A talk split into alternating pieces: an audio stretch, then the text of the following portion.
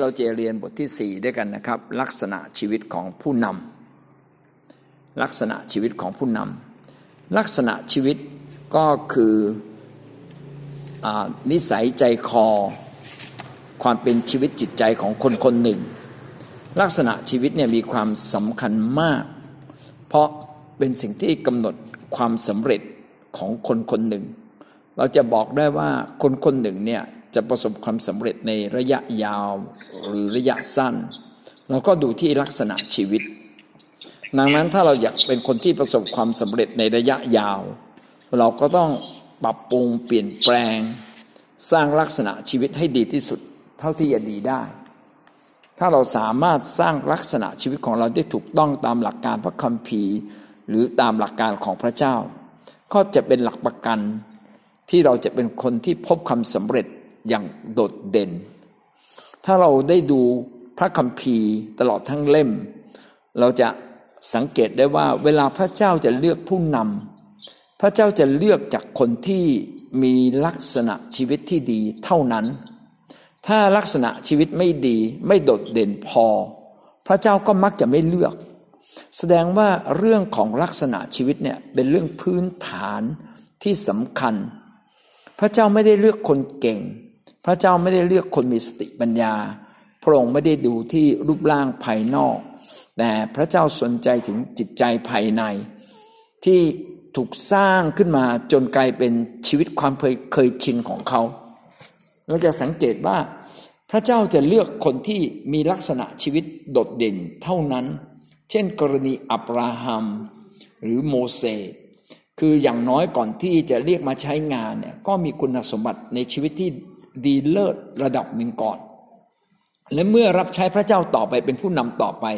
ลักษณะชีวิตนั้นก็ถูกขัดเกลาให้ดีเด่นมากขึ้นมากขึ้นเรื่อยๆ เพราะอะไรถึงเป็นเช่นนั้น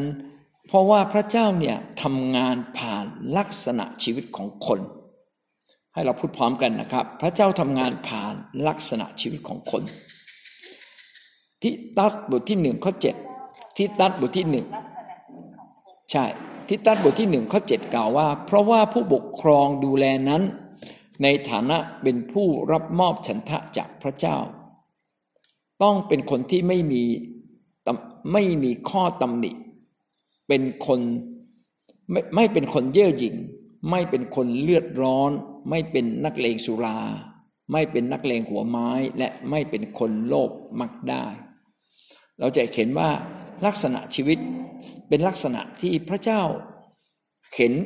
เห็นแล้วชอบอะจึงเลือกมาเป็นผู้ปกครองดูแลคริสตจักร การดูแลคริสตจักรก็คือหมายความว่าต้องปกครองดูแลคนจำนวนมาก ไม่ใช่คนสองคนไม่ใช่เป็นแค่ผู้เลี้ยงหนึ่งคนดูแลคนสองคนไม่ใช่ ดูแลคนเป็นจำนวนมาก เราจึงต้องเลือกคนที่มีลักษณะชีวิตที่โดดเด่นและถูกต้องจริง ๆ ลักษณะชีวิต ก็ถ้าจะเปรียบก็คือคือลักษณะชีวิตเนี่ยเป็นรากฐานอันสำคัญของชีวิตมนุษย์เรา ที่จะบ่งบอกว่าเขาจะสำเร็จหรือไม่สำเร็จ ถ้าจะเปรียบก็เหมือนเสาเข็มของตึก ถ้าเราอยากให้ตึกสูง เราก็ต้องตอกเสาเข็มให้ลึกแล้วก็แข็งแรง นี่นี่จริงเป็นสิ่งที่เห็นได้ว่า ถ้าเราอยากได้คริสจักรที่เข้มแข็ง เราก็ต้องสร้างผู้นำ ให้มีลักษณะชีวิตที่เข้มแข็งก่อน ถ้าผู้นำถูกสร้างให้มีลักษณะชีวิตที่เข้มแข็ง เขาคนนั้นน่ยก็จะไปสร้างคิดจักที่เข้มแข็งได้ เห็นไหมวางรากฐานถูกต้องกับคนคิดจักก็ถูกวางรากฐานตามไปด้วย ผู้นำที่มีลักษณะชีวิตที่ดีก็จะมีความหนักแน่นมั่นคง ไม่ล้มลงง่ายๆนะลมปากใครว่าใคร พูดจาไม่ดีก็ก็ไม่ล้มเพราะว่าลักษณะชีวิต เป็นสิ่งที่ค้ำคนคนนั้นเอเมน อันนี้ก็เป็นคำนำนะครับว่าลักษณะชีวิตของผู้นำเนี่ยมีความสำคัญ มีผลต่อคิดจักมีผลต่องานที่เขาทำอย่างมากมายมหาศาล เรามาขึ้นข้อหนึ่งข้อหนึ่งนะครับความสำคัญของลักษณะชีวิตผู้นำ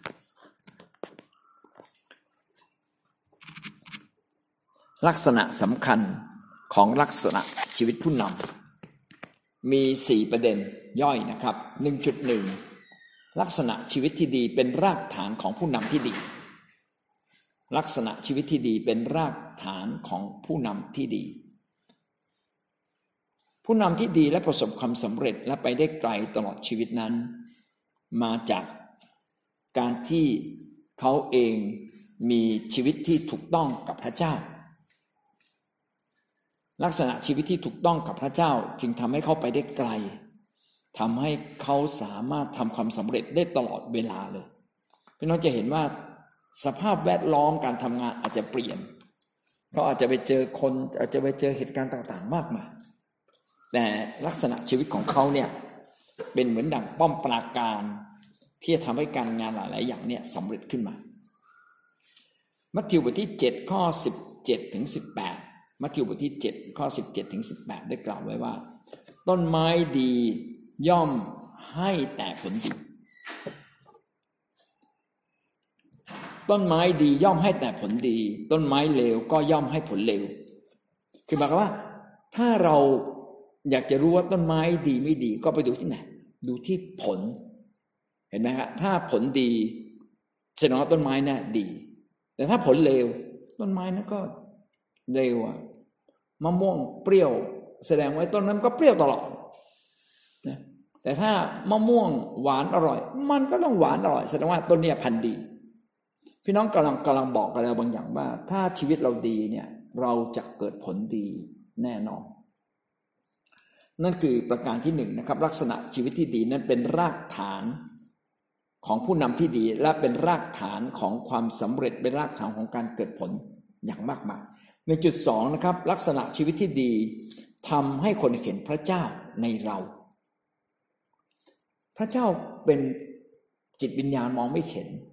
แต่ถ้าหากว่าเราเป็นคนหนึ่งที่ถูกสร้างมามีลักษณะชีวิตที่ถูกต้องตามหลักการของพระเจ้า พี่น้องคนมาพบเราเนี่ยเขาจะเห็นพระเจ้าในเรา ลักษณะชีวิตที่ดีเนี่ยจึงเป็นประตูแรกทำให้คนเนี่ยสามารถสัมผัสได้ เป็นความประทับใจแรก เราอยากจะรู้ว่าเราเนี่ยเป็นคนที่มีลักษณะชีวิตที่ดีไม่ดี ลองไปถามใครบางคนว่า รู้จักผมมารู้สึกยังไงถ้าบอกโอ้ดีมากเลยอันนี้เขายังชั่วนแต่ก็บอกขอโทษนะ ไม่ผ่านเอ๊ะถ้าไม่ผ่านแสดงว่าลักษณะชีวิตข้างในเนี่ย มันไม่ถูกต้อง ต้องมีบางอย่างต้องแก้ งานของพระเจ้าเนี่ยจะไปได้ไกลและแตะคนได้มาก ก็ผ่านคนที่มีลักษณะชีวิตที่ดี พี่น้องเชื่อไหมครับว่าคนที่มีลักษณะชีวิตที่ดี เพียงแค่คนสองคนเนี่ยก็สามารถมีผลต่อคนมหาศาลเลยแสดงว่าการลงทุนชีวิตคนคนหนึ่งที่ตั้งใจเปลี่ยนให้มีลักษณะชีวิตที่ดี ก็จะมีผลต่อคนจำนวนมาก คนจะเห็น ในพระคัมภีร์มัทธิวบทที่ห้าข้อสิบหก มัทธิวบทที่ห้าข้อสิบหกกล่าวว่า ท่านทั้งหลายก็เหมือนกับตะเกียงจงส่องสว่างแก่คนทั้งปวง เพื่อว่าเมื่อเขาได้เห็นความดีที่ท่านทำเขาจะได้สารเสริญพระบิดาของท่านของท่านผู้ทรงสถิตในสวรรค์ เห็นไหมครับ เราเป็นเหมือนตะเกียงใช่ไหมครับส่องสว่างแก่คนในความดีเราเนี่ยก็คือลักษณะชีวิตที่ดีของเรา ความดีของเราทำให้เขาเห็นพระเจ้าในเราทำให้เขาอยากสรรเสริญพระเจ้า อันนี้พูดไว้ก็เพื่อพี่น้องจะเห็นว่า การที่เราไปประกาศบางทีก็ประกาศยาก แต่การที่เรามีชีวิตที่ดีคนเห็นแล้วเนี่ยคนเขายอมจำนนตั้งแต่เนิ่นๆเอเมนครับต่อไปนะ 1.3 ลักษณะชีวิตที่ดีจะรองรับสิทธิอำนาจ ถ้าเราเป็นคนที่มีสิทธิอำเป็นคนที่มีลักษณะชีวิตที่ดีจะมีสิทธิอำนาจ สิทธิอำนาจนี่คืออะไร สิทธิอำนาจก็คืออำนาจที่เหนือสิ่งต่างๆ เป็นอำนาจที่เหนือสิ่งต่างๆ ที่พระเจ้ารับรอง ไม่ใช่เรารับรองนะพระเจ้ารับรอง เป็นสิทธิที่เหนือเหนือคนอื่น เราเราไม่ได้เกิดจาก เพราะว่าเราอะไปเรียนในร้อยมา หรือว่าไปจบหมอมา หรือว่าไปจบในอำเภอมามาเป็นนายกไม่ใช่ อันนั้นเป็นสิทธิอำนาจตามกฎหมายหรือตามบทบาทของคนในสังคม แต่เมื่อเราเป็นคนของพระเจ้าจะมีสิทธิอำนาจที่มาจากพระเจ้าที่อยู่ในเรา ที่มีลักษณะพิเศษที่มันมีอำนาจ แปลกนะมันมีอำนาจคือคนแล้ว คนอาจจะไม่เคยเจอแต่เขาพูดแล้ว เฮ้ยน่าฟังต้องฟังเนี่ยอย่างเงี้ยเป็นต้นนะครับ เนี่ยเราก็จะเห็นว่ามีเป็นเรื่องของ เมน เราจะเห็นว่าลักษณะชีวิตที่ดีเนี่ยรองรับสิทธิอำนาจผมอธิบายไปแล้วว่าสิทธิอำนาจก็คืออำนาจที่มาจากพระเจ้า ที่เหนืออำนาจในโลกนี้ เป็นการตีตราประทับที่มาจากพระเจ้าเป็นสิทธิอำนาจเหนือบุคคล เมื่อเรามีสิทธิอำนาจ พี่น้องเราจะมีผลต่อคนมากเลย คนจะยอมรับโดยที่เรายังไม่ต้องทำอะไรมาก เป็นเรื่องที่แปลก เช่น นะครับ ชีวิตของเราเนี่ยมีคำพูดที่มันสอดคล้องกับชีวิตเรา เราพูดแล้วคนคนเห็นว่าใช่ใช่คนเนี้ยพูดแล้วมีน้ำหนัก ถ้าสมมุติว่าเราพูดสิ่งที่ถูกต้องแต่ชีวิตเราไม่ได้เป็นแบบนั้น ชีวิตเราก็ไม่มีน้ำหนัก พี่น้องว่าถูกต้องไหมอะเพราะฉะนั้นการที่เรามีสิทธิอำนาจแท้จริงก็มาจากลักษณะชีวิตของเราที่รองรับ ได้นั่นเองสองโครินโตบทที่สิบข้อแปดสองโครินโตบทที่สิบข้อแปดถึงแม้ข้าพเจ้าจะโอ้อวดมากไปสักหน่อย ในเรื่องอำนาจซึ่งองค์พระผู้เป็นเจ้าทรงประทานไว้ให้เพื่อสร้างท่านมิใช่เพื่อทำลายท่านข้าพเจ้าก็จะไม่ได้รับความอับอาย อาจารย์เปาโลก็พูดถึงตนเองนะครับกับชาวโคริน บอกว่าอำนาจที่พระเจ้าประทานไว้กับท่าน คือพระเจ้าให้อำนาจ อันนี้ไม่ได้หมายถึงว่าอำนาจในการบังคับบัญชา หรือว่าอำนาจในการลงโทษ แต่เป็นอำนาจที่พระเจ้าให้กับเขา เป็นอำนาจฝ่ายจิตวิญญาณ ที่พระเจ้ารับรอง เช่นนะครับ ถ้าเปาโลเนี่ยกำลังสอนใครสักคนแล้วคนนั้นไม่ไม่ฟัง เวลาเปาเปาโลพูดอะไรขึ้นมาเนี่ยมันมีผลต่อตัวเขาทันทีเลย ก็คำเขาเรียกว่าคำสาปแช่งของผู้มีสิทธิอำนาจเนี่ยมันเกิดผลตามนั้นจริงๆนะอนุญาตสิ่งใดก็ได้สิ่งนั้น ถ้ากล่าวโทษสิ่งใดก็ได้สิ่งนั้นด้วยเนี่ยนี่เป็นสิ่งพิเศษที่เราต้องเรียนรู้นะครับ ว่าลักษณะชีวิตของเรานั้น สามารถรองรับสิทธิอำนาจของเราได้จริง ๆ 1.4 นะครับ ลักษณะชีวิตส่งอิทธิพลให้คนเรียนแบบ การที่เรามีลักษณะชีวิตที่ดี เป็นเหมือนไอดอลเป็นเหมือนดารานะคนเห็นแล้วเนี่ยคนอยากจะเรียนแบบ ตรงนี้กำลังบอกบางสิ่งบางอย่างแกเราว่า หากเรามีลักษณะชีวิตที่ดี เรากำลัง เรากำลังผลิตอะไรบางอย่างขึ้นมา ผ่าน ทำไมมันนี่ยผมมานั่งใกล้ที่สุดแล้วทำไมมันมีปัญหาไม่เข้าใจอยู่มันหลุดเองเหรอโอเคครับ ขอโทษนะมันมันหลุดมันหลุดโทษทีครับต่อนะครับเอเมนนะครับ ก็คือลักษณะชีวิตที่ดีของเราเนี่ยจะเรียนแบบ จะทำให้คนเรียนแบบ ดังนั้นเราเราจึงต้องระวังชีวิตเราในการแสดงออกทุกเรื่อง บางทีเราทำอะไรบางอย่างไม่มีเหตุผล ก็มีผลกระทบต่อคน ถ้าเราแสดงลักษณะที่ลบๆออกมา คนก็รับไปโดยไม่รู้ตัวนะเขาก็นึกว่าเป็นลักษณะที่ถูกต้อง อันนี้เป็นสิ่งที่เตือนใจใครเป็นผู้นำพี่น้องก็ต้องพยายามขัดเกลาตัวเองในทุกเรื่องให้มากที่สุด เพื่ออะไรเพื่อชีวิตของเราเนี่ยจะเป็นแบบที่คนเรียนแบบได้ไม่เช่นนั้นคนก็จะเรียนแบบสิ่งที่ไม่ถูก เช่นเราขับรถสตาร์ทเสียงดังกุ้งกุ้งกุ้งกุ้งเหมือนเด็กวัยรุ่นอย่างเงี้ยนะขับรถวู้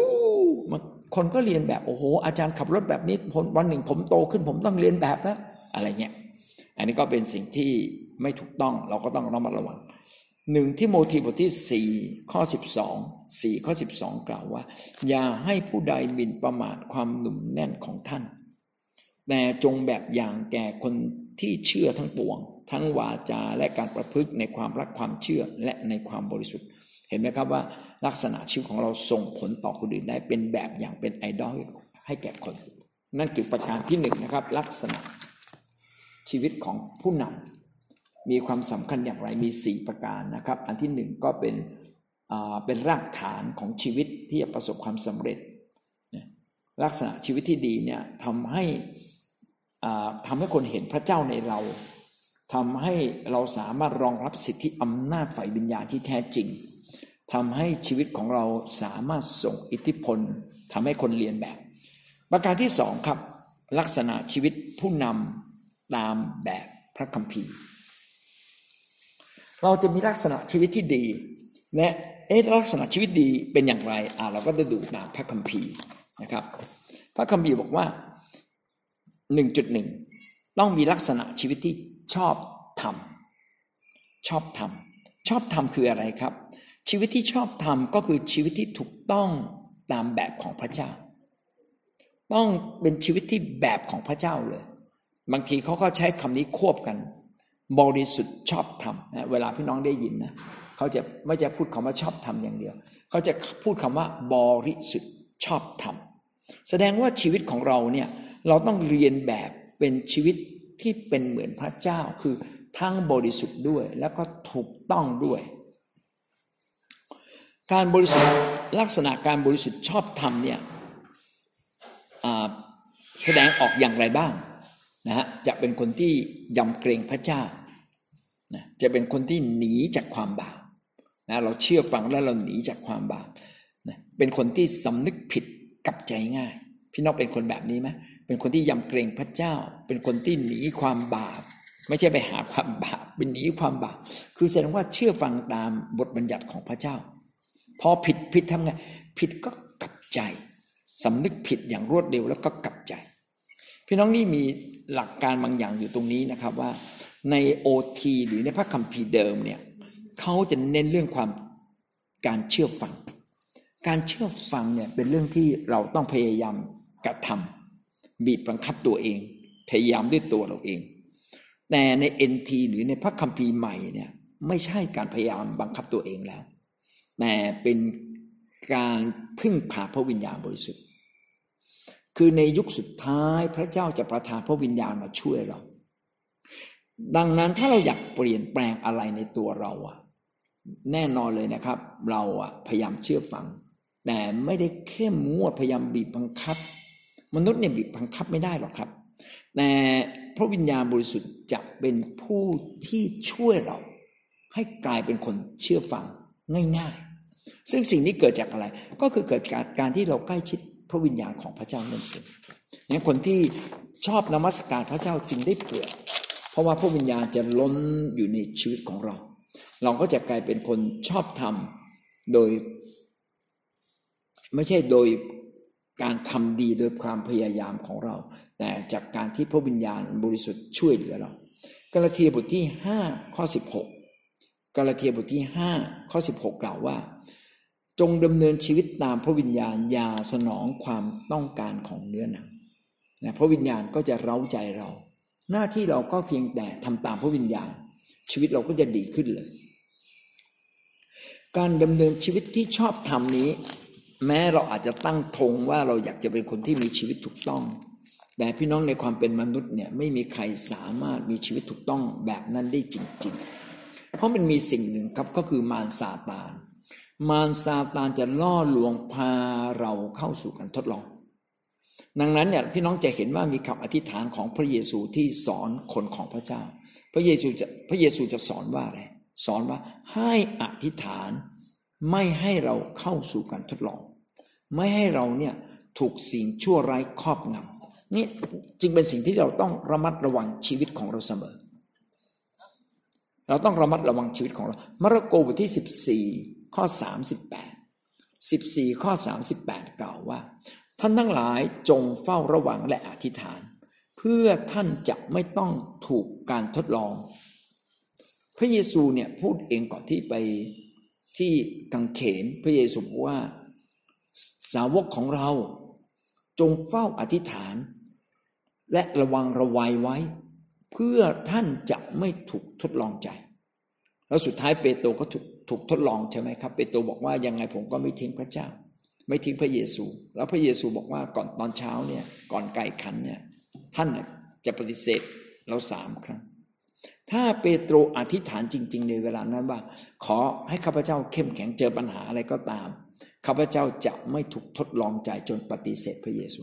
พี่น้องถ้าเราอธิษฐานแบบนี้ก่อนเนี่ย เราจะไม่ปฏิเสธพระเยซู แต่อะไรที่เราสามารถพลาดได้และเราไม่อธิษฐานเผื่อตัวเราเองก่อน พี่น้องเนี่ยคือความผิดพลาดที่จะเกิดขึ้น ดังนั้นพระคัมภีร์จึงบอกเราว่า ให้ระวังให้ระวัง เอเฟซัสบทที่6ข้อ18 เอเฟซัสบทที่6ข้อ18 ได้กล่าวไว้ว่า ทั้งนี้จงระวังตัวด้วยความเพียรทุกอย่าง เห็นไหมฮะจงอธิษฐานวิงวอนอธิษฐานโดยพระวิญญาณทุกเวลา จงระวังตัว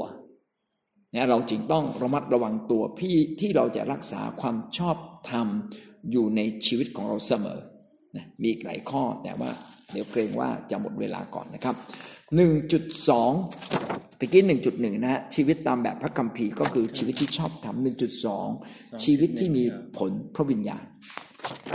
อ๋อโทษที2.2 ครับตะกี้2.1 ชีวิตที่ชอบธรรม2.2 ชีวิตที่มีผลของพระวิญญาณ ผลของพระวิญญาณคืออะไร คือผลลัพธ์จากการที่พระวิญญาณสถิตอยู่กับเรา ถ้าท่านมีพระวิญญาณสถิตอยู่กับท่าน อย่างแน่นแฟ้นต้องนำย้ำคำนี้ อย่างแน่นแฟ้นอย่างเต็มล้น ท่านจะได้รับสิ่งหนึ่งเกิดขึ้นคือ ผลลัพธ์ที่มาจากพระวิญญาณของพระเจ้า คือชีวิตเราเนี่ยจะเหมือนพระเจ้า ราะว่าพระวิญญาณคือพระเจ้า ดังนั้นชีวิตของเราเนี่ยจะเหมือนพระเจ้า ลักษณะของพระเจ้าจะสำแดงในตัวเรา อันนี้ไม่ได้เลยไปถึงเรื่องของประธานพระวิญญาณ พูดถึงผลของพระวิญญาณ พระวิญญาณจะให้สองสิ่งนะสิ่งแรกก็เรียกว่าของประธานพระวิญญาณคือความสามารถที่เกินธรรมชาติ แต่ในที่นี้เรากำลังพูดถึงลักษณะชีวิต เราจะไม่พูดถึงความสามารถพิเศษ เราจะพูดถึงลักษณะชีวิตของพระเจ้าที่พระวิญญาณให้กับเรา พระวิญญาณจะให้ลักษณะชีวิตของพระเจ้ากับเรา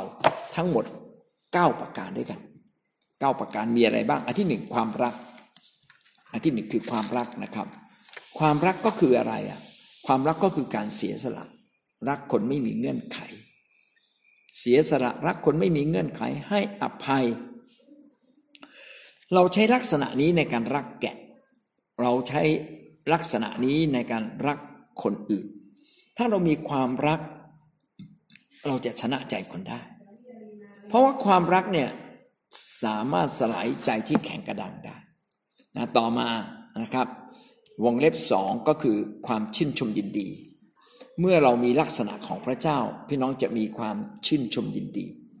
ความชื่นชมยินดีไม่ได้เกิดขึ้นจากสถานการณ์เอื้ออำนวย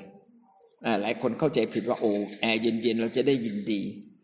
เพลงเพาะๆเราจะได้ยินดีดูหนังมันๆนะจะได้มีความสุข ไม่ใช่ครับ ความชื่นชมยินดีมาจากพระวิญญาณ มาจากการตัดสินใจ มาจากการตัดสินใจให้พระวิญญาณให้กำลังแห่งความยินดีกับเรา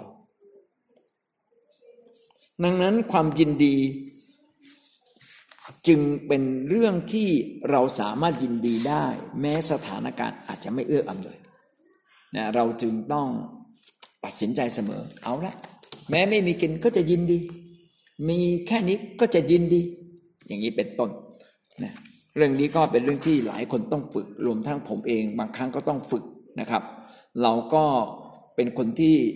มักจะมีความยินดีตามสถานการณ์เท่านั้น ข้อสามสันติสุข สันติสุขหรือความสงบสุขมาจากอะไรอะ สันติสุขมาจากการคืนดี เมื่อเราคืนดีกับพระเจ้า รับการอภัยจากพระเจ้า สันติสุขจะเกิดขึ้น ถ้าจะเปรียบก็เหมือนกับเด็กนักเรียนคนหนึ่งทำผิด แล้วครูก็บอกว่า เดี๋ยวอีกสองชั่วโมงจะลงโทษ ถ้าเราถามความรู้สึกของเด็กคนนั้นในในระหว่างสองชั่วโมง เด็กคนจะมีความสุขไหมครับ จะสงบใจไหมครับ คงไม่นะเขาคงกังวลตลอดเวลาว่าเดี๋ยวจะโดนตีกี่ที เขาจะเจ็บมากแค่ไหน แต่เมื่อคุณครูบอกว่าเอาละไม่เอาโทษ พอบอกไม่เอาโทษแล้วเกิดอะไรขึ้นครับ จิตใจของเด็กนั้นก็สงบลงทันที พี่น้องครับนี่คือกำลังอธิบายว่า สันติสุขเนี่ยเกิดจากการที่พระเจ้าไม่เอาโทษเรา เกิดจากการที่เราคืนดีกับพระเจ้า งั้นทุกวันเนี่ยที่เราดำรงชีวิตอยู่เนี่ยเราก่อโทษมากมาย โทษมันเพิ่มขึ้นทุกวันทุกวัน แต่พระเจ้าไม่เอาโทษ พอไม่เอาโทษเนี่ยสันติสุขก็เกิดขึ้น สันติสุขจึงเป็นความมั่นคงในจิตใจ เห็นไหมครับ การสันติสุขนี้ไม่ขึ้นกับสถานการณ์อีกแล้ว เมื่อเรามีสันติสุข เราจะเป็นคนที่ทำดีต่อคนอื่น เราจะเป็นคนไม่แก้แค้น จะเป็นคนที่ไม่น้อยใจ สันติสุข เรามีสันติสุขมากน้อยเพียงไรก็ขึ้นกับการตัดสินใจและการคืนดีกับพระเจ้า ข้อที่สี่มีความอดทนนาน วงเล็บสี่ความอดทนนาน จริงๆอะมนุษย์มีความอดทนจำกัด แต่ความอดทนนานเนี่ยไม่ได้มาจากความภาคเพียรนนะครับคือไม่ได้มาจากความพยายาม แต่มาจากความหวังใจ เราหวังใจเนี่ยพระเจ้าว่าคล้ายๆกับเรารู้แล้วว่า บทสรุปสุดท้ายของภาพยนตร์เรื่องนี้ พระเอกไม่ตายดังนั้นเวลาพระเอกมีปัญหา โอ้เราก็รู้เลยว่า ไม่เป็นไรพระเอกไม่ตาย เราจึงดูได้ไงเวลาพระเอกถูกทำร้าย ถูกตบถูกตี ไม่เป็นไรพระเอกไม่ตายนะครับ พี่น้องก็เหมือนกัน ชีวิตเราเนี่ยเรารู้ถึงวาระสุดท้ายเป็นความหวังใจว่าจะเกิดอะไรขึ้นเราวันนี้อาจจะอดแต่ไม่เป็นไรเดี๋ยวอีกวันสองวันก็มี มีแน่มีแน่มาแน่ พอเรารู้สึกว่ามาแน่ จิตใจเราก็อดทนได้มากกว่าธรรมดาจึงไม่ได้มาจากความเพียรพยายามที่จะอดทน แต่เกิดจากความหวังใจ ความอดทนก็มีผลอะไรกับเราครับทำให้เราเป็นคนมุมานะทำให้เราเป็นคนที่ไม่ย่อท้อในความเชื่อในความหวังใจต่อพระเจ้า ต่อมาคือความปราณี ความปราณี ความปราณีคือความเมตตา เรา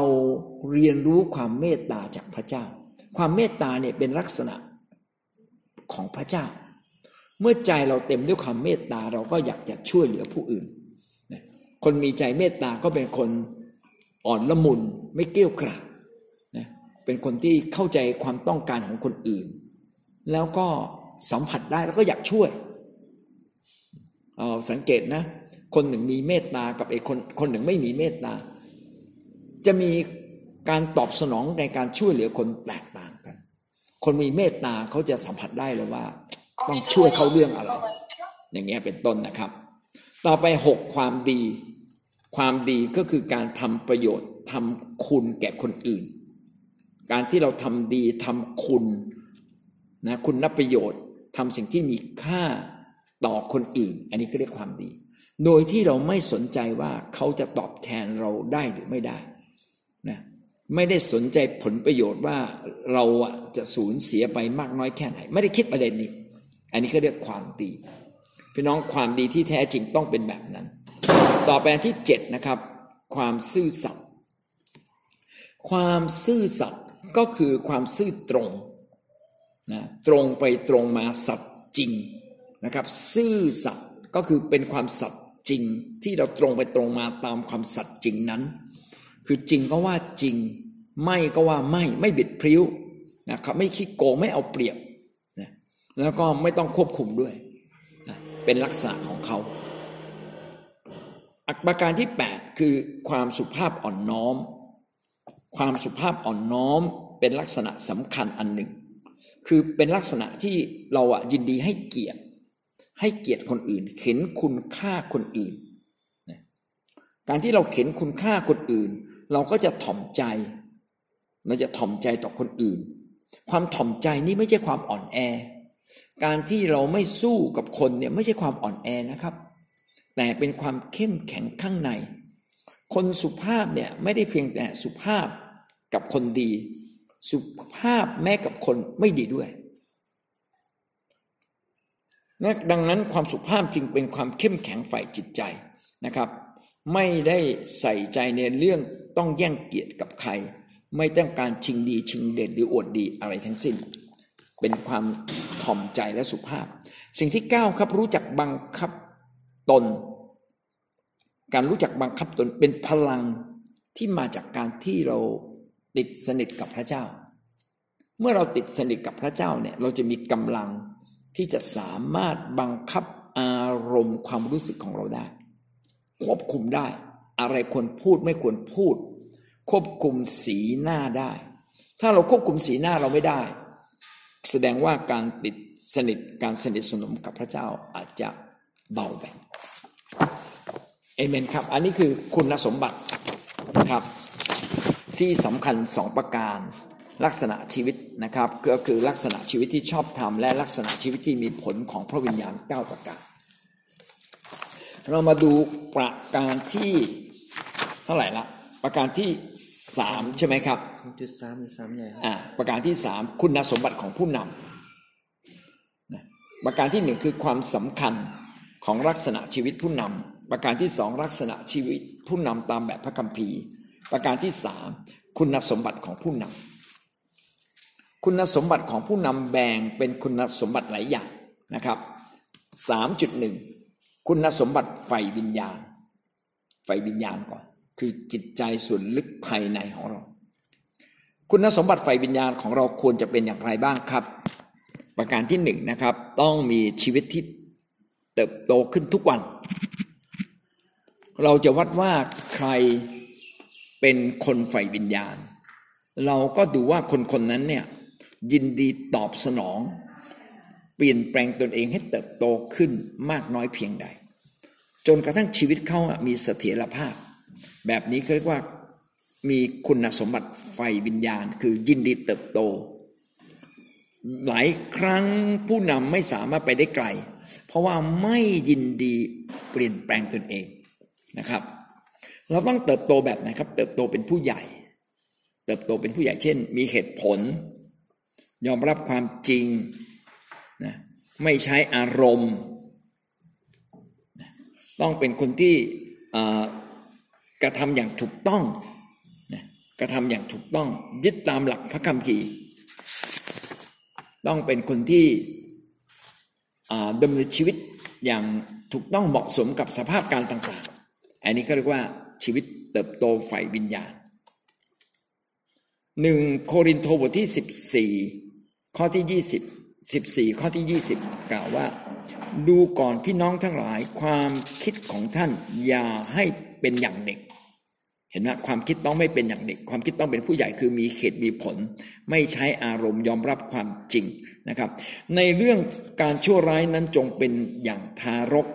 แต่ฝ่ายความคิดจงให้เป็นอย่างผู้ใหญ่ ความคิดต้องเป็นผู้ใหญ่นะครับ เมื่อเรามีความคิดที่เป็นผู้ใหญ่ การ กระทำของเราการแสดงออกของเราก็จะเหมาะสมและเราก็ควบคุมสิ่งเหล่านี้ได้ ประการที่สองนะครับคุณสมบัติฝ่ายวิญญาณไม่เพียงแต่ชีวิตที่เติบโต ประการที่สองก็คือชีวิตที่เชื่อฟัง ชีวิตที่เชื่อฟังยอมยอมอยู่ภายใต้สิทธิอำนาจ ยอมอยู่ภายใต้สิทธิอำนาจ สิทธิอำนาจนี้เป็นเรื่องใหญ่ของโลกนี้เลย ถ้าเราเป็นผู้นำเราต้องเข้าใจเรื่องนี้ สิทธิอำนาจคือเรื่องที่พระเจ้าให้อำนาจให้สิทธิตามลำดับจากบนลงมาล่าง เราทุกคนอยู่ภายใต้สิทธิอำนาจ สถาบันใดสถาสถาบันหนึ่ง อยู่ในกรอบใดกรอบกรอบหนึ่งอยู่แล้ว เช่น พระเยซูนะลงมาเกิดในโลก พระเยซูก็ต้องถ่อมใจเชื่อฟังพระเจ้า แต่ถ้าอยู่บนฟ้าสวรรค์ พระเจ้ากับพระเยซูก็มีความเสมอภาคในเรื่องของสิทธิอำนาจ แต่พอพระเยซูลงมาลงมาในมนุษย์เนี่ยพระเยซูมาเป็นมนุษย์ พระเยซูมีสิทธิอำนาจบางสิ่งบางอย่าง ที่ต้องยอมเชื่อฟังพระเจ้าละงั้นชีวิตเราก็เช่นเดียวกันพี่น้องเราเองเนี่ยต้องเป็นคนที่เข้าใจเรื่องสิทธิอำนาจ ผู้นำที่ มีคุณสมบัติที่ถูกต้องฝ่ายวิญญาณนั้น ต้องเป็นคนที่อยู่ใต้สิทธิอำนาจ ของผู้มีสิทธิอำนาจ เช่นเราก็ต้องยอมรับผู้นำที่แต่งตั้งมาปกครองเรา แม้ว่าคนนั้นอาจจะดูเหมือนมีอายุน้อยกว่าเรา ดูเหมือนเขาจะไม่เก่ง แต่ถ้าผู้นำแต่งตั้งก็วัดว่าเราเรายอมไหมอะถ้าเราไม่ยอมก็แสดงว่าเราไม่ได้เชื่อฟังจริง เหมือนกับเราอาจจะเป็นเศรษฐีเงินล้านแล้วเราขับรถไป แล้วก็พอดีมีพลตำรวจคนหนึ่งอยู่ตรงสี่แยกยกมือขึ้น แล้วก็ปี๊ดเป่าปี๊ดให้เราจอด เราบอกข้าไม่จอดจะทำไมอ้าวเห็นไหมเราไม่อยู่ในกรอบสิทธิอำนาจของกฎหมาย อันนี้ก็ผิดแล้วหวังว่าเราจะเป็นคนที่เรียนรู้และก็อยู่ภายใต้สิทธิอำนาจฝ่ายวิญญาณ และก็ถ้าเราอยู่ภายใต้สิทธิอำนาจฝ่ายวิญญาณเราก็จะเป็นคนที่เรียนรู้และอยู่ภายใต้สิทธิอำนาจในแผ่นดินโลกทุก ๆ สถาบัน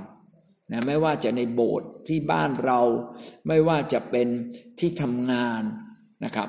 เหมือนกันหมดเลย ถ้าเราเรียนรู้ที่อยู่ภายใต้เป็น ก็แสดงว่าเราเติบโตฝ่ายจิตวิญญาณ คนที่อยู่ภายใต้สิทธิอำนาจ ก็จะไม่เอาคนที่มีสิทธิอำนาจ มาต่อว่าเสียดสีเยาะเย้ยทั้งต่อหน้าและรับหลัง จะไม่ต่อต้านหรือขัดขืนอยู่ในใจเนี่ยแสดงว่าถึงการเชื่อฟังจริง ถ้าเราเชื่อฟังแบบนี้เราก็จะเป็นคนที่ได้รับพระพรและพระเจ้าจะรับรองเรา ประการที่สามนะครับ มีความเชื่อและความคิดบวก คนที่จะเป็นผู้นำฝ่ายวิญญาณนั้น ก็ต้องมีความเชื่อ ความเชื่อเป็นสิ่งที่กำหนดบทบาทของความเป็นผู้นำความเชื่อของคนคนหนึ่งจะบอกเราว่า เราจะเป็นผู้นำได้ไกลแค่ไหน การรับใช้พระเจ้าเป็นเรื่องที่ไม่ได้เห็นความสำเร็จฝ่ายชีวิต ในร่างกายในกายภาพ เช่นบอกเออเงินเดือนหนึ่งมืนมารับใช้ไม่ คือผลตอบแทนจะเป็นยังไงไม่รู้ แต่เราเชื่อว่าการรับใช้พระเจ้าเราจะได้สิ่งที่ดีที่สุดตามพระสัญญาแห่งพระเจ้า นี่ก็คืออย่างน้อยที่สุดต่อเรื่องกายภาพเราก็ต้องมีความเชื่อเมื่อเรามีความเชื่อ เวลาเราเจอปัญหาเราก็อย่าไม่พูดจะไม่พูดลบ แต่คนไม่มีความเชื่อ เวลาเจอปัญหาก็ก็จะเริ่มบ่นไหมเริ่มบ่นละนะเริ่มพูดจาไม่ดีละนะ เริ่มไม่พูดแง่บวกแล้วหน้าเริ่มสีหน้านี่เริ่มไม่เบิกบานแล้วพระเจ้าอวยพรช้าก็ไม่เบิกบานอย่างเงี้ยไม่ได้นะครับ เราต้องเชื่อในพระสัญญาของพระเจ้า เป็นความเชื่อในสิ่งที่เรายังมองไม่เห็น แต่วันหนึ่งเราจะได้รับ และสิ่งที่เราเชื่อสูงสุดคืออะไรครับ ก็ก็คือเราเชื่อว่าเมื่อเราได้รับใช้พระเจ้า เราเป็นผู้ที่ได้รับมรดกมากกว่าคนธรรมดา เราได้รับสิทธิบุตรหัวปี ที่จะได้รับมากกว่าคนธรรมดา เมื่อเราไปสวรรค์เราก็ได้รับสง่าราศีได้รับรางวัลจากพระเจ้างั้นสิ่งเหล่านี้น่าจะเป็นสิ่งที่เกิดความภูมิใจแล้วก็ให้กำลังใจกับเราเสมอเนี่ยไม่ใช่ผู้รับใช้ทุกคนจะต้องพบคำสำเร็จในโลกนี้ บางคนเนี่ยอย่างอัครสาวกก็ตายเปโตรเนี่ยถูกตรึงที่กางเขน แล้วก็ห้อยหัวลงมาเลย นะมีคนเดียวไม่ตายคือยอนบัพติสโตอะยอนนะครับผู้เผยพระชนะยอนที่ไปเขียนวิวรณ์ไม่ตายนะฮะ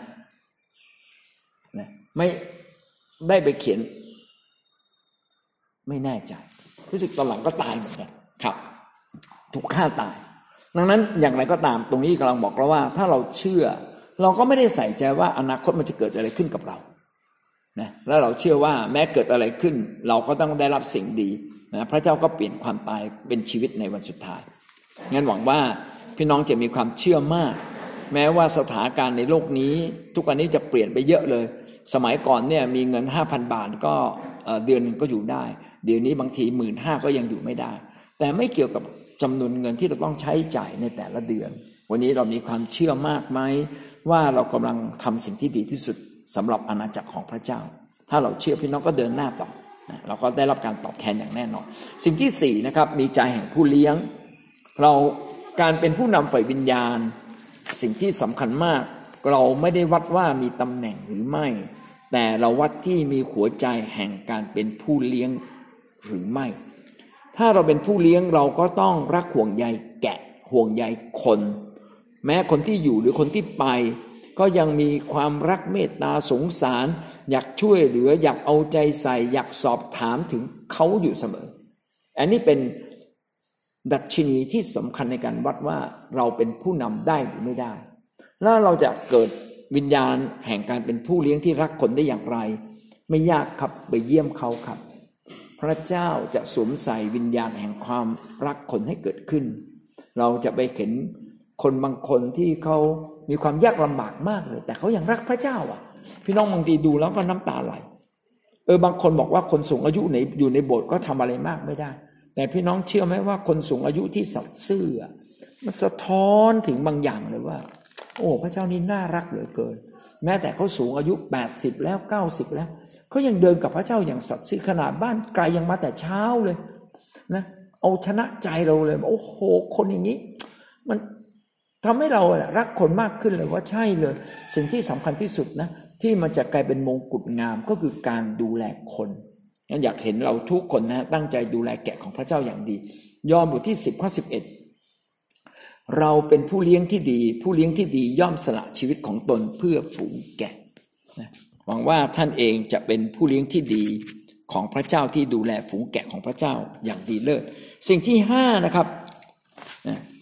คุณสมบัติฝ่ายวิญญาณก็ต้องมีเป้าหมายฝ่ายวิญญาณ เราต้องมีเป้าหมายฝ่ายวิญญาณก็คืออะไร ขยายอาณาจักรของพระเจ้า เราต้องรู้สึกเลยว่าการขยายอาณาจักรพระเจ้าการที่คนมาเชื่อคนหนึ่ง โอ้เป็นความดีใจของเราอย่างเป็นล้นพ้นเลยนะอันนี้คือเป้าหมายฝ่ายวิญญาณ เป็นนิมิตฝ่ายวิญญาณ แท้จริงเราสิ่งที่คิดจักเขาหวังทำทุกเรื่อง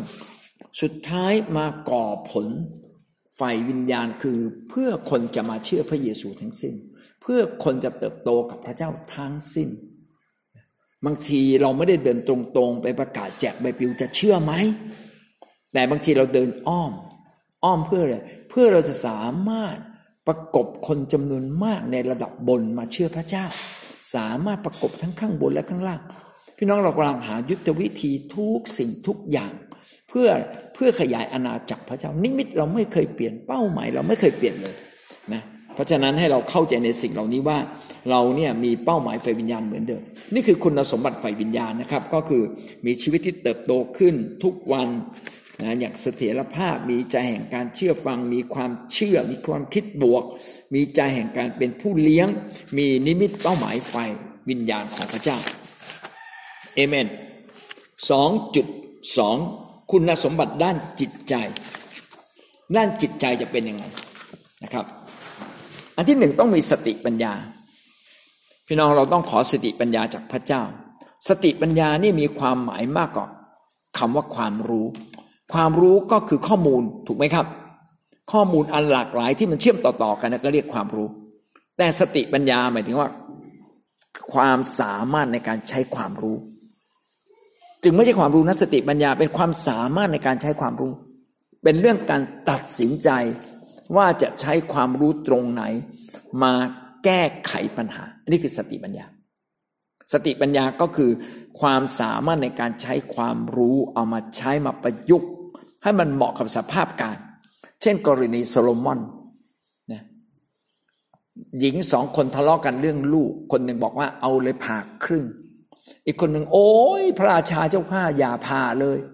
โซโลมอนก็ปิ๊งเลยอ่าเอาแหละนี่แหละคือแม่ตัวจริง พี่น้องที่รักครับ มันไม่ใช่แค่ความรู้แต่เป็นเรื่องความสามารถในการนำความรู้มาใช้ให้เหมาะกับสภาพการสถานการณ์ ดังนั้นสติปัญญาจึงเป็นความรู้ร่วมกับการตัดสินใจ ร่วมกับการประยุกต์ใช้อย่างถูกต้อง และก็แก้ปัญหาได้เอเมน งั้นเราต้องขอสติปัญญาจากพระเจ้าเสมอ เพราะไม่มีงานรับใช้อะไรที่เราเคยทำมาก่อนด้วยบางครั้งนะเราก็ไม่เคยทำเลย ดังนั้นจึงต้องขอพระเจ้าบอกพระเจ้า ช่วยสอนเราต้องทำอย่างไรบ้างสองนะครับ การมีสติสัมปชัญญะเอาละสติสัมปชัญญะ ก็คือการรู้จักประมาณตน การรู้สึกตัว การยั้งคิดสติสัมปชัญสติสัมปชัญญะนะครับ สติก็คือการยั้งคิด การรู้สึกตัวนะครับ เกิดความสติสัมปสติสัมปชัญญะก็คือเกิดความรอบคอบ มีความรอบคอบ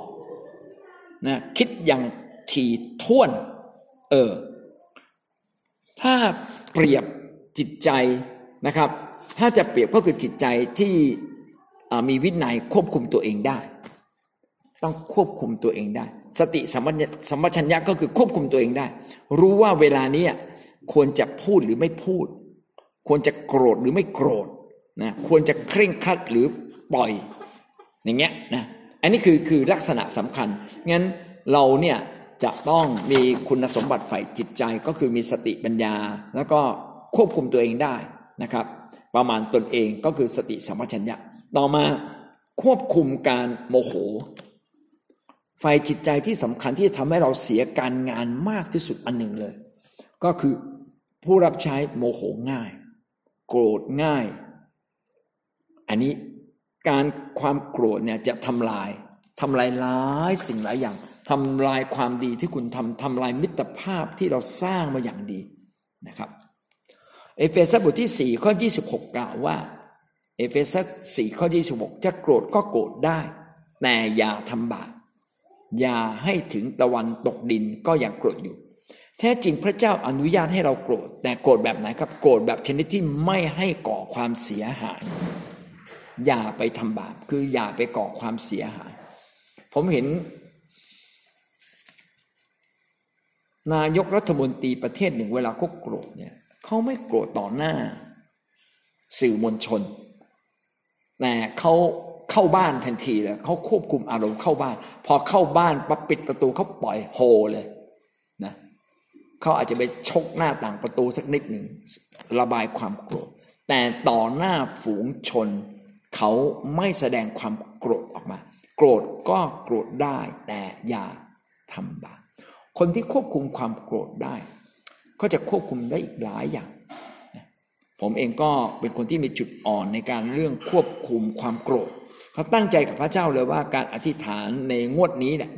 นะเป็นเวลาเดือนเดือนเนี่ยจะทำให้ชีวิตเราเนี่ยไม่เป็นคนหงุดหงิดไม่เป็นคนที่โกรธง่าย ความโกรธก็คือการที่เรายอมให้คนอื่นเนี่ยละเมิดเราได้ ถ้าเรายอมให้คนอื่นละเมิดเราได้เราจะไม่โกรธ แต่ถ้าเราไม่ยอมให้คนอื่นละเมิดเราได้ ไม่ว่าเหตุผลใด ๆ อันนี้เราก็จะโกรธ ดังนั้นเราต้องระมัดระวังชีวิตของเราอย่าเป็นคนขี้โกรธเขาบอกคนโกรธง่ายก็คือคนโง่เขลานะความการทำลายนำนะความโกรธนำหน้าการทำลายนะถ้าเราโกรธปั๊บสุดท้ายเราถูกทำลายลง โดยไม่รู้ตัว ต่อไปคืออารมณ์ดี ผู้รับใช้ของพระเจ้าไม่เพียงแต่มีสติปัญญา ไม่เป็นคนขี้โกรธต้องเป็นคนอารมณ์ดี เราจะอารมณ์ดีได้อย่างไรครับ ชื่นชมยินดีในพระเจ้าทุกเวลาครับเอเฟสฟิลิปปีบทที่ 4 ข้อ 4 ฟิลิปปีบทที่ 4 ข้อ 4 จงชื่นชมยินดีในองค์พระผู้เป็นเจ้าทุกเวลา สุภาษิต 17 ข้อ 22 17 ข้อ 22 ใจร่าเริงเป็นยาอย่างดี พี่น้องถ้าเราเป็นคนที่มีอารมณ์ดี เราก็จะมีกำลังในการทำงานได้มากทีเดียว สิ่งที่ห้านะครับ คือความกระตือรือร้น ผู้นำควรจะเป็นคนที่กระตือรือร้น กระฉับกระเฉง ไม่เป็นคนที่เอื่อยเฉยไม่เป็นคนที่อ่อนระอาใจ แต่แน่นอนบางครั้งเราอาจจะขาดกำลัง สิ่งที่สำคัญมากที่พระเจ้าสอนเราก็คือว่าอย่าขาดการประชุม อย่าขาดการรวมกลุ่ม ถึงเวลาก็ไปรับใช้ ถึงเวลาก็ไปทำงาน จริงๆ แล้วงานรับใช้สอนเรา พี่น้องสอนเรา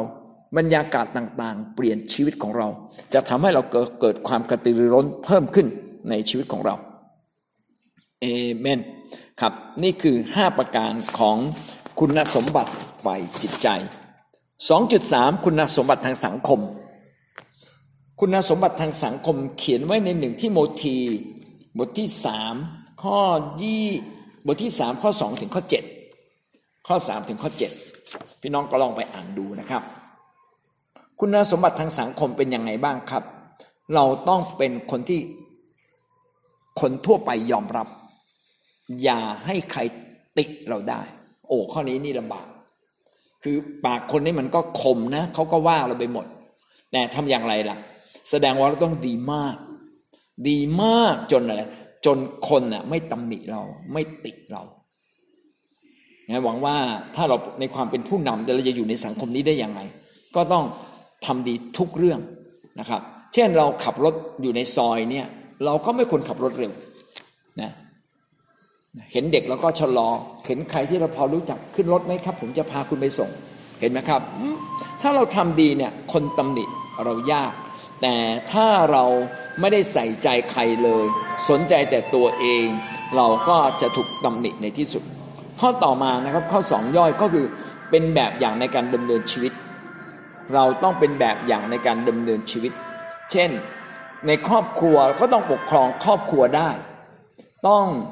เป็นครอบครัวที่ ครอบครัวที่เขายอมรับนะไม่ใช่ครอบครัวที่เต็มด้วยหนี้สิน แม้ว่าก่อนมารับใช้พระเจ้าเราอาจจะมีหนี้สิน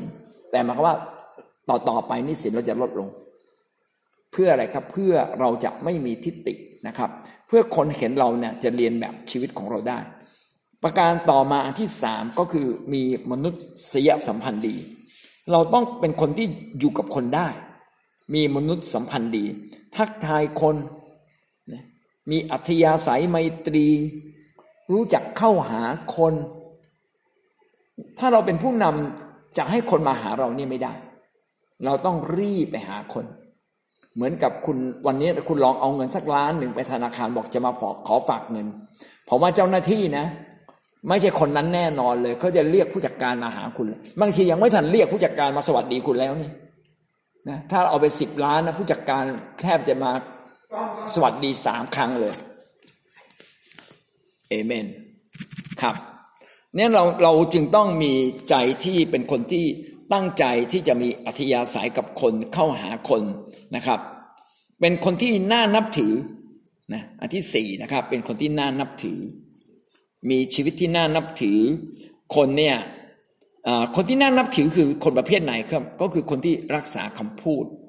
คนที่ไม่เห็นแก่ตัว คนที่ให้เกียรติคนอื่น ถ้าเราให้เกียรติคนอื่น คนอื่นก็ให้เกียรติเรา ถ้าเราไปใส่อารมณ์คนอื่น ก็คนอื่นก็ต้องใส่อารมณ์เรา นะเพราะมนุษย์มันก็โต้กันไปโต้กันมา ดังนั้นถ้าเราจะน่านับถือก็คือเราต้องนิ่งนะครับ เก็บรับอารมณ์คนเป็น ถ้าเราเก็บรับอารมณ์อารมณ์คนเป็นเนี่ยเราก็เป็นคนที่น่านับถือ รู้จักกาลเทศะอันที่ห้ารู้ว่าอะไรควรทำไม่ควรทำอะไรควรพูด ไม่ควรพูดเอเมนครับนี่คือคุณสมบัติทางด้านสังคมนะครับ ต่อไปข้อสี่นะฮะสามจุดสี่ใช่ไหมฮะ คุณสมบัติผู้นำสามจุดสี่นะครับ คุณสมบัติด้านจริยธรรม อันนี้เร็วนิดหนึ่งนะครับ คุณสมบัติด้านจริยธรรม จริยธรรมก็เป็นสิ่งที่วัดชีวิตของเรา ว่าชีวิตเราสูงกว่าคนทั่วๆไปไหม เช่นนะเป็นคนซื่อสัตย์ไหม ซื่อสัตย์ก็คือคนที่ตรงไปตรงมา ใช่ก็ว่าใช่ไม่ก็ว่าไม่ เป็นคนที่สัญญาก็ทำตามคำสัญญา อันที่อันต่อมาก็คือเป็นคนไม่โลภจริยธรรมก็คือไม่โลภไม่โกงใคร แม้ใครทำตังตกก็คืนเขา แม้คิดตังผิด เราก็คืนตังเขาจนครบถ้วน อันนี้เป็นคุณสมบัติทางจริยธรรม เป็นคนมีความรับผิดชอบนะรับผิดชอบต่อคนอื่น ต่อชีวิตคนใครมาอยู่ในคิดจักพี่น้อง หน้าที่เราคือรับผิดชอบเขา เราต้องเป็นคนที่สามารถถูกไว้วางใจได้นะก็มีสาประการนะครับ เป็นคนซื่อสัตย์เป็นคนไม่โลภไม่โลภก็เป็นเรื่องสำคัญ เพราะว่ายุคนี้เกี่ยวกับเรื่องเงินเรื่องเงินเนี่ยชัดเจนนะครับ แล้วก็ความรับผิดชอบ ความรับผิดชอบคือรับผิดชอบต่อครอบครัวของเรา รับผิดชอบต่อคำสัญญา รับผิดชอบต่อหน้าที่การงานที่ถูกมอบหมาย อันนี้คือความรับผิดชอบ ต่อไปสามจุดห้านะครับ คุณสมบัติด้านบุคลิก ด้านบุคลิก พี่น้องคิดว่าบุคลิกอะไรครับ ที่จะชนะใจคน บุคลิกอะไรฮะที่ชนะใจคน บุคลิกสุภาพอ่อนโยน ความสุภาพอ่อนโยนเป็นเขาเรียกหน้าต่างหน้าต่างบานแรกนะเมื่อเรายิ้มเมื่อเราสุภาพอ่อนโยน พี่น้องคนจะประทับใจมากเลยงั้นหวังว่าในการเป็นผู้นำของเรา พี่น้องเราต้องเป็นคนที่สุภาพอ่อนโยนเพราะฉะนั้นไปฝึกพูดเขาเรียกมีแพทเทิร์นมีถ้อยคำที่เราต้องฝึกนะเช่นอยากกดดันคนเช่นทำไมไม่ทำแบบนั้นโอ้ไม่ได้คำต้องไม่พูด น้องเกิดอะไรขึ้นเห็นไหมมันมันเหมือนคล้ายๆกันเลยนะ เห็นว่ามันเป็นแพทเทิร์นของคำเป็นคำที่สุภาพอ่อนโยนและให้เกียรติคนต้องพูดแบบนี้ ไปเลยไปเลยอ่าพูดไม่ได้ว่ะคำว่าไปเลย น้องลุกขึ้นหน่อยได้ไหมครับอ่าอย่างนี้เป็นต้นนะครับเพราะฉะนั้นเห็นว่าเราต้องเปลี่ยนคำพูดคำพูดสื่อถึงจิตใจข้างในแต่บางทีเราก็พูดจนเคยชิน มันไม่ได้สื่อแล้วเราไม่ได้คิดอะไรเลย บอกเอ๊ะทำไมผมไม่คิดอะไรแล้วผิดด้วยเอาก็สังคมก็ไม่ใช้กันนะ่ะ ใช่ไหมครับ พี่น้องเวลาเราอยู่โบสถ์นานๆนะเราไม่ชินกับคนข้างนอกก็พูดคำหยาบคำสองคำก็ว่าไปคำสองคำก็ว่าไปว่าสัตว์บ้างว่าอะไรก็ไม่รู้เยอะแยะหมดเลยแล้วฟังไม่ได้เลยนะเพราะแต่ละเขาบอกว่าเขาคิดเฮ้ยผมไม่ได้คิดนะ ผมก็พูดไปอย่างนั้น คือผมมาพูดมาตั้งแต่อยู่ในโรงเรียนแล้วอ้าวพี่น้องเราเป็นเรียนแบบเขาไม่ได้ครับ เป็นคำพูดอันหยาบคายไม่ได้ให้เกียรติใครเลย เนี่ยเราจะต้องไม่พูดเราต้องเปลี่ยนครับเปลี่ยนต่างจากโลกคือมีสุภาพอ่อนโยนและให้เกียรติ สิ่งต่อมานะครับที่จะประทับใจคนมากก็คือจิตใจกว้างขวางครับคุณบุคลิกที่สำคัญมากที่จะชนะใจคนก็คือจิตใจกว้างขวาง เอื้อเฟื้อรู้จักให้นะครับ รู้จักยิ้ม รู้จักต้อนรับ มีใจกว้างขวาง เปิดโอกาสให้คนอื่น ไปเจอใครทักทายให้หมดเลย ไปสวัสดีก่อนเลยนะจิตใจกว้างขวางยอมรับทุกคนนะให้เกียรติทุกคนไปนั่งคุยด้วย ไม่ใช่ไปจับกลุ่มอยู่กับคนของเราที่เรารู้จักไม่เลยนะครับเหมือนเหมือนเราอยู่ในโบสถ์เนี่ยถ้าเราเป็นผู้นำไปหาทุกคนไปต้อนรับทุกคน ไปสวัสดีทุกคนนะครับ ไปกล่าวคำดีกับทุกๆคนเนี่ยคือการที่เรามีจิตใจกว้างขวาง งั้นหวังว่าเราจะมีลักษณะแบบนี้ ถ้าเราทำได้ทั้งสุภาพอ่อนโยน ทั้งมีจิตใจกว้างขวาง พี่น้องชีวิตเราก็สง่างามนะความสง่างามไม่ได้เกิดจากการแต่งตัวให้สวยอย่างเดียวเอเมนนะครับ นี่ก็คือเรื่องคุณสมบัติของความเป็นผู้นำความเป็นผู้นำเอเมนพี่น้องได้เรียนรู้อะไรบ้างครับจากบ่ายวันนี้ครับ อะไรเป็นสิ่งใหม่ที่เราเรียนรู้ครับ เยอะมากนะเอเมนสิ่งที่สำคัญมากก็คือชีวิตเราต้องมีผลพระวิญญาณ แล้วมันไม่ยากเลย ท่านผู้ภาษาแปลกๆเยอะๆจิตใจข้างในเปลี่ยนหมดเลย เข้ามาอธิษฐานในกลุ่มอธิษฐานทุกวันเลยนะครับ รับรองได้เลยสามสิบวันนี้เปลี่ยนหมดเลยเอเมนเป็นผู้นำเนี่ยไม่ได้เกิดขึ้นในเวลาสั้น ๆ เดือนหนึ่งหรือปีหนึ่งเอาสมมุติว่าท่านต้องไปดูแลคิดจักใดสักที่หนึ่ง ไม่ใช่อยู่อยู่ดีๆเนี่ยท่านจะสามารถเกิดผลได้นะ คือคนที่อยู่ในโบสถ์นั้นนะเขาจะวัดท่านผ่านคุณสมบัติของความเป็นผู้นำพื้นฐาน โดยที่ท่านต้องสอบคือชนะใจเขาสอบ สอบได้คือชนะใจเขา ถ้าสอบไม่ผ่านก็แสดงว่ายังไม่ชนะใจ ดังนั้นผู้นำหลายคนนะถ้าไม่ชนะใจคนภายใต้ไม่ชนะ ใจคนในโบสถ์ก็ยากละนะท่านก็เข็นครกขึ้นเขา ขนาดชนะใจนะจะนำโบสถ์ไปข้างหน้ามันยังยากเลย ดังนั้นมันต้องทำสองอย่างพร้อม ๆ กัน ขณะที่เราพยายามทำให้โบสถ์โตขึ้นสร้างคนทำบางสิ่งบางอย่าง พี่น้องต้องผมพูดพูดภาษาง่าย ๆ ต้องสร้างบารมี บารมีความดีของพระเจ้า ต้องสร้างบารมีต้องทำสิ่งดีจนกระทั่งคนยอมรับ ท่านต้อง เปลี่ยนความคิดเปลี่ยนจิตใจ ต้องตั้งใจเลย ตั้งใจว่าต้องเอาชนะใจทุกๆคนนะโดยเฉพาะอย่างยิ่งเอาคนหลักๆให้ได้เลยใครคือคนหลักในคิดจักที่นั่นชนะใจให้เขาให้ได้ พอเราชนะใจคนหลักได้ เราจะชนะคนทั่วๆไปได้ แล้วก็ไปทำงานกับคนที่เขายอมรับเรา แน่นอนจะมีคนจำนวนหนึ่งไม่ยอมรับเรา พี่น้องไปทำงานกับคนที่เขายอมรับเรา คล้ายๆกับว่าถนนมาตัดไปทางไหนไปทางนั้นก่อน พี่น้องอย่าเพิ่งไปเข้าป่า อย่าไปจัดการ อย่าไปยุ่งกับคนที่เขาไม่เอาเรา อย่าไปยุ่งกับคนที่เขาไม่ยอมรับเรา ไปยุ่งกับคนที่เขายอมรับเรา แล้วพี่น้องก็จะประสบความสำเร็จ ค่อยๆสั่งสมประสบการณ์ สั่งสมชีวิตแล้วก็ค่อยๆเปลี่ยนแปลงตัวเอง เห็นไหมครับว่าการที่เราทำงานในโบสถ์เป็นผู้นำในโบสถ์เนี่ยมันเป็นเป็นเรื่องที่เราอะต้อง สะสมแล้วก็รับการเปลี่ยนแปลงทีละเล็กทีละน้อยทั้งตัวเราความชำนาญในการงานทั้งชีวิตที่ลึกกับพระวิญญาณ ความชำนาญในการดูแลคนความชำนาญในการทำงาน มันเป็นเรื่องที่เราต้องทำเกือบทุกเรื่องเลย แต่เรื่องหนึ่งที่จะทำให้เรานะทำแล้วมีผลในระยะยาวตลอดไป ก็คือการตั้งใจเปลี่ยนแปลงชีวิตของเราเองนะอย่าไปเปลี่ยนใครมาก เปลี่ยนชีวิตเราก่อน ถ้าเปลี่ยนชีวิตเราสำเร็จนะสำเร็จหมดเลยเอเมนนะครับ อันนี้คือลักษณะชีวิตของผู้นำมีท่านใดจะพูดอื่นๆไหมครับเป็นค่ะครับเจ็ดอีกครับชีวิตที่ดีสมผลเรียนแบบครับนั้นเราจึงต้องระมัดระวังในทุกๆเรื่อง เพราะว่าคนเห็นเราเป็นไอดอลเมื่อไหร่ปึ๊บเขาก็จะเรียนแบบเราทันทีเอเมน ไม่ว่าถูกหรือผิดเขาก็จะเรียนแบบเอเมนเอเมนค่ะเอเมน แต่ก็คุ้มค่าใช่ไหมครับ ถ้าเราเป็นแบบอย่างที่ดี คนจะเรียนแบบเองโดยอัตโนมัติเหมือนกัน คุ้มค่านะ แล้วเราก็ไม่ต้องเปลี่ยนอะไรอีกแล้วอะเพราะว่าเราเปลี่ยนถึงที่สุดแล้วคนก็เรียนแบบเรานะงั้นก็อยากให้กำลังใจนะครับ พี่น้องเปลี่ยนวันนี้นะจะใช้ได้อีกห้าสิบปีนะอีทกับเอนะได้ยินไหม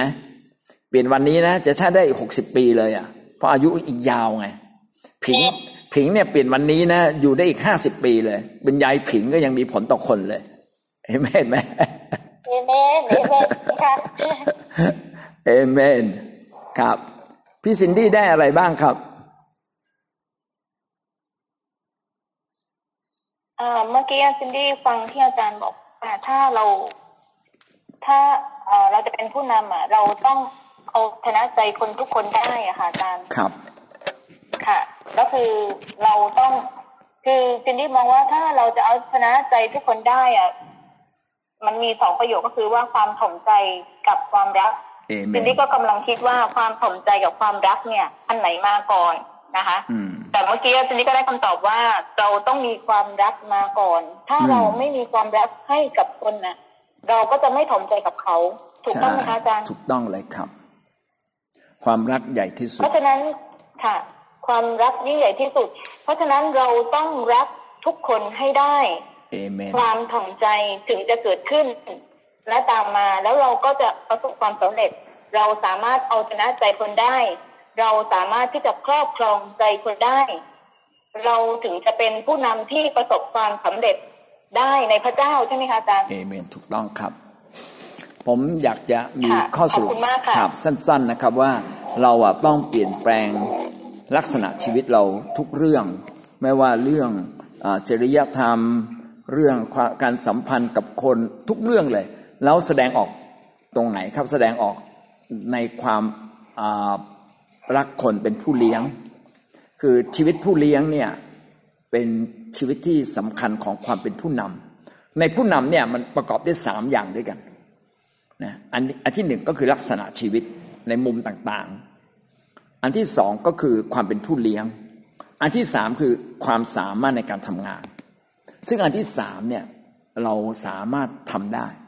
คือค่อยๆเปลี่ยนไปได้เช่นโมเสสเนี่ยโมเสสเนี่ยไม่ได้เก่งเลยอันที่สามสุดท้ายก็ทำได้เก่งมากนะเพราะว่ามันมีการจับระบบช่วยเราได้ มีคนมาช่วยเราได้ แต่เรื่องลักษณะชีวิตไม่มีใครช่วยเราได้ นอกจากเราอะต้องกล้าจัดการกับตัวเอง ครับ ค่ะอาจารย์คะอันที่หนึ่งเมื่อกี้อะไรนะคะอาจารย์อันที่หนึ่งก็คือลักษณะชีวิตไง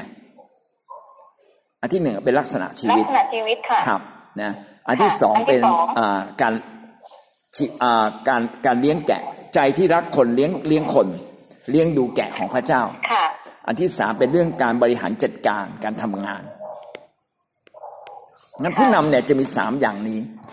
นะเราบอกไอ้ผู้นำคนนี้เก่งไม่เก่ง พี่น้องไปวัดอันท้ายเนี่ยเรื่องความสามารถอันนี้ไม่ใช่ แต่ต้องวัดด้วยนะต้องวัดด้วย แต่สิ่งที่จะมีผลมากก็คืออันที่หนึ่งคือลักษณะชีวิตนะลักษณะชีวิตที่ชอบทำสัตย์ซื่อลักษณะชีวิตนะที่เป็นคนมีคุณธรรม มีจริยธรรมนะครับ ต่อมาก็คืออะไรนะก็คือการเลี้ยงดูคน การดูแลคนการเลี้ยงดูแกะ ถ้าถ้าเราดีของเราคนเดียว แล้วไม่มีผลต่อคนนะบอกเอ้าอย่างน้อยคนก็เห็นเป็นแบบอย่างแบบอย่างไกลๆไม่มีประโยชน์ ถ้าเราไม่เลี้ยงใคร ความเป็นผู้นำเราหมดเลย ถ้าเราไม่มีลูกแกะของเราเองนะเพราะว่าลูกแกะของใครนี่ก็ของหัวหน้าแคร์คนนี้ของคุณเราเราลูกแกะคุณนะที่เขาตามคุณนะมีไหม เออผมไม่ทราบเหมือนกันจริง ๆ เลยครับ คือถ้าเราไม่สามารถชนะใจใครจนกำหัวใจเขาได้นะเขายินดีเป็นแกะของเรา พี่น้องเราก็พลาดชีวิตแห่งการรับใช้ วันสุดท้ายนะเราไปไปสวรรค์นะมันไม่มีลูกแกะของเราอะไม่มีมงกุฎสำหรับชีวิตของเรา หัวเราเนี่ยไม่มีมงกุฎนะครับ มงกุฎมันอยู่ที่หัวคนอื่นนะก็อยากให้เขาคิดนะฮะว่า พี่น้องในการเป็นผู้นำ นะสิ่งที่สร้างแล้วคุ้มมากก็คือยินดีเปลี่ยนชีวิตตัวเอง จนชีวิตเรางดงามสง่างามขึ้นมานะประการต่อมาก็คือถ่ายทอดชีวิตของเราออกมา ในการดูแลคนสร้างคนให้มีลูกแกะของเราเองจริง ๆ มีคนที่จะตามเราไป มีคนที่เราจะปั้นชีวิตของเขา มีคนที่เขาจะเรียนแบบชีวิตของเราแล้วสิ่งสุดท้ายนะก็คือเป็นความสามารถในการทำงานในการบริหารการงานต่างๆ ซึ่งอันนี้ก็สำคัญซึ่งเราจะกล่าวต่อไปแต่ว่าสองอันแรกเนี่ยสำคัญกว่าเอเมนนะครับ การบ้านการบ้านการบ้าน เขียนสิ่งที่เราตั้งใจจะเปลี่ยนแปลง ดีไหมครับ สิ่งที่เราจะสร้างตัวเราและเราจะเปลี่ยนแปลง เฉพาะของเราไม่ต้องไปลอกในนี้มา เรามีอะไรคิดว่าเราจะเปลี่ยนแปลงนะเพื่อเราจะเป็นผู้นำที่ดีเอเมนนะครับ มีคำถามอื่นๆไหมครับ